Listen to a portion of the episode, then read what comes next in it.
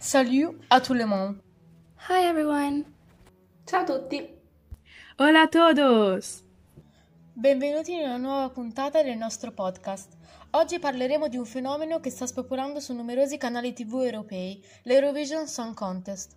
Si tratta infatti di una competizione musicale tra i vari stati dell'Unione Europea che annualmente si sfidano, ottenendo come risultato una fama internazionale e l'incisione del proprio disco. Questo contest ha sede nello stato vincitore dell'anno precedente e si è tenuto per la prima volta nel 1955 presso il Teatro Cursal di Lugano, in Svizzera, nel quale parteciparono sette paesi, tra cui l'Italia. Lo scopo principale per cui è nato l'Eurovision negli anni 50 era la necessità di una distrazione dopo gli orrori della Seconda Guerra Mondiale e anche il motivo di riappacificazione dei vari stati dell'Europa. Il regolamento attuale per quanto riguarda i partecipanti sono l'età superiore ai 16 anni e la presenza di non più di 6 persone sul palco, mentre per quanto riguarda il regolamento per le canzoni sono la durata massima di 3 minuti, la canzone può essere di qualunque genere, cantata in qualunque lingua, anche inventata, ma non può essere cover o ispirata ad un altro brano inedito e deve essere presentata con un video nel quale non possono comparire animali. Il regolamento per il televoto prevede avere più di 18 anni.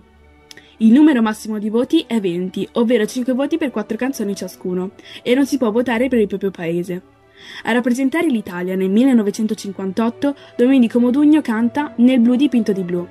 Per il Regno Unito, invece, nel 1976, i Brotherhood of Man cantano Save Your Kisses for Me. Per la Francia, invece, Isabelle Hubret canta Un premier amour nel 1962. E per la Spagna, nel 1961, Maciel canta La La La.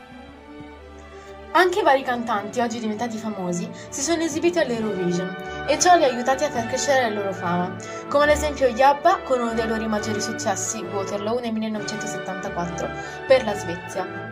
Ed eccoci qua, purtroppo arrivate alla fine di questo podcast, ma prima di lasciarvi volevamo condividere con voi la top 10 delle canzoni più ascoltate nel mese di aprile 2021.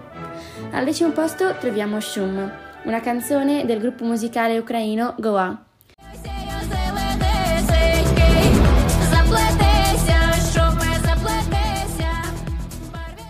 Al nono posto abbiamo Doom Tech Tech di Adiz della Turchia.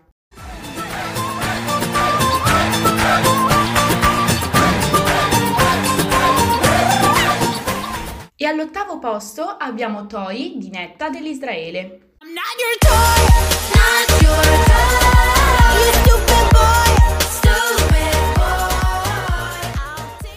Al settimo posto, a rappresentare Malta, vi è la canzone Je me casse di Destiny. Je me casse. Je me casse. If you don't get it.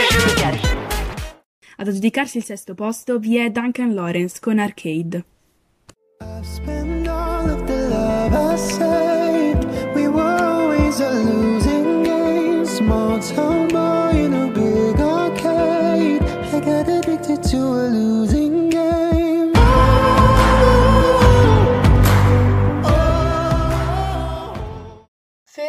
Della Norvegia Alexander Limbach.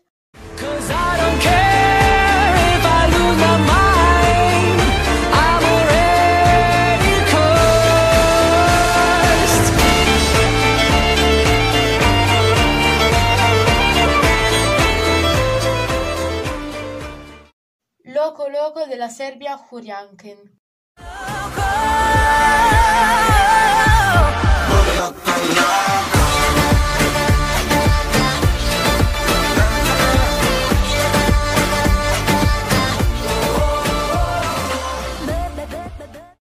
Pronti per la top 3? Al terzo posto troviamo Matahari della cantante Fendi, Azerbaijan.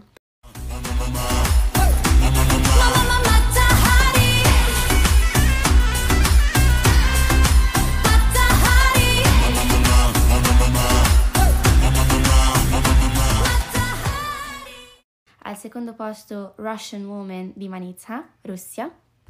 Every Russian woman needs to know you're strong enough.